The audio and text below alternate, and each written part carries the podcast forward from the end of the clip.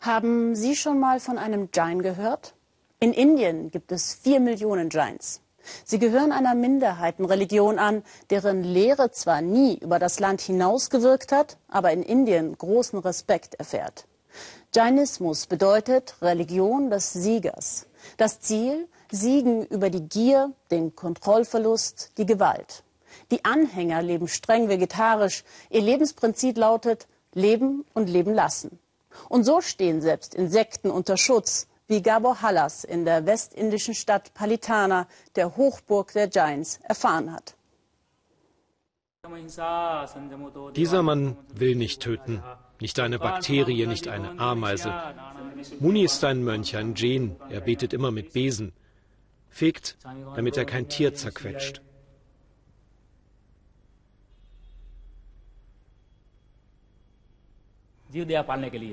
Auf gar keinen Fall darf ein Insekt sterben. Deswegen nutzen wir diese Besen.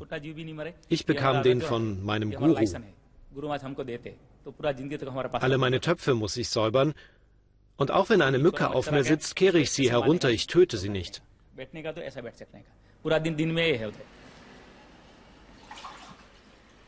Auch ein Tuch ist immer nah am Mund, damit er kein Insekt einatmet.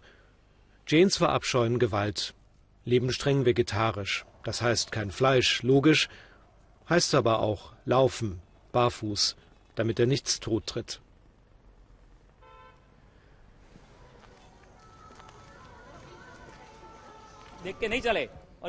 Wenn ich nicht aufpasse und ein Insekt töte, dann sündige ich. Es geht doch nicht nur darum, dass ich glücklich bin. Auch die kleinsten Lebewesen haben ein Recht auf Glück. Glück hat, wer nicht im Kochtopf landet. Deswegen passen Sie auf die vielen freiwilligen Helfer, die in den Großküchen arbeiten. Hier kochen sie für die Mönche. Es kann immer passieren, dass sich eine Ameise irgendwo versteckt, am Ende geköpft wird. Wer ein Insekt befreit, bekommt deswegen zwei Rupien Prämie. Aber es ist noch viel komplizierter. Janes glauben, auch Pflanzen könnten eine Seele haben. Und zum Beispiel Zwiebeln oder Kartoffeln sind tabu. Denn wer Wurzelgemüse erntet, könnte Tiere töten. Eigentlich müsste Muni Hunger haben. Er hat drei Tage gefastet, so wie immer zwischen den Mahlzeiten. Doch wenn er könnte, würde er das Essen am liebsten ganz einstellen. Ich habe nichts, was ich am liebsten mag. Ich bin nicht gefräßig. Ich esse das, was Sie uns geben. Ich esse, um zu überleben. Es geht doch nicht darum, dass es schmeckt.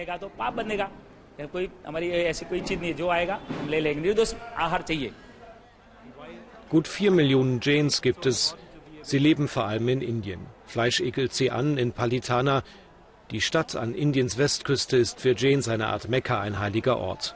Einmal am Tag essen muss für die meisten reichen dann schnell Zähne putzen und wieder beten. Fleisch- und Bratengeruch darf in der Stadt niemanden stören, fanden die Mönche. Vor einem Jahr haben sie das Essen zeitweise aus Protest eingestellt. Der Hungerstreik hatte Erfolg. Palitana wurde zur vegetarischen Stadt erklärt. Aber beim Essen hört der Spaß auf, auch für Rafik. Er ist Moslem und ihm ist egal, ob er kleine Lebewesen totfährt. Fleisch will er kaufen doch das geht nur mit einem unguten Gefühl, weil verboten. Die Fleischer fühlen sich erwischt. Sie haben keine Lizenz mehr, handeln illegal. Gibt es noch was, fragen wir. Ein Hühnchen ist alles, was noch übrig ist.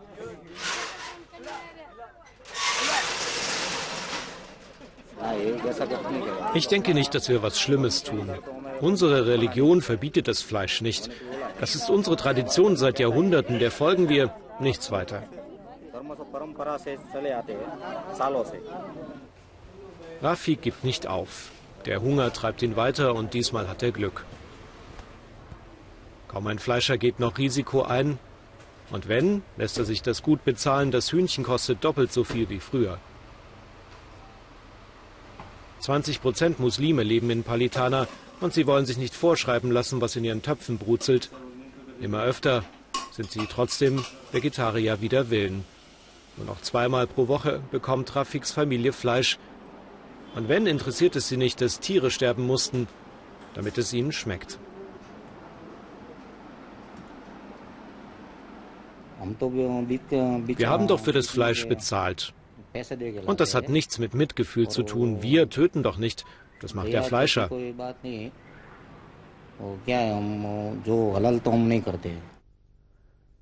Warum sind Jains nicht toleranter? Wir wollen einen Guru fragen, für Jain ein heiliger Mann, ein Vorbild. Der Guru gibt uns ein Interview, allerdings dürfen wir seine Stimme nicht aufnehmen, denn ein Mikrofon braucht Strom, Strom ist Leben und Leben darf nicht benutzt werden. Natürlich läuft auch eine Kamera nicht von allein, aber da macht der Guru eine Ausnahme.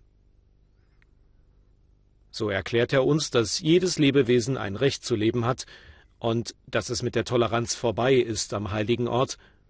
Außerhalb der Stadt dürfe jeder essen, was er wolle.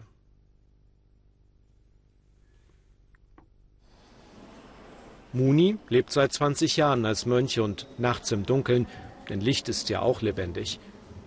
Vor dem Schlafen fegt er schnell noch einmal durch, er will so schnell wie möglich ins Nirvana, also nicht wiedergeboren werden.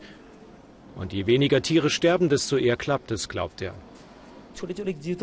Immer wieder finden wir tote Insekten in der Kleidung oder auf dem Boden.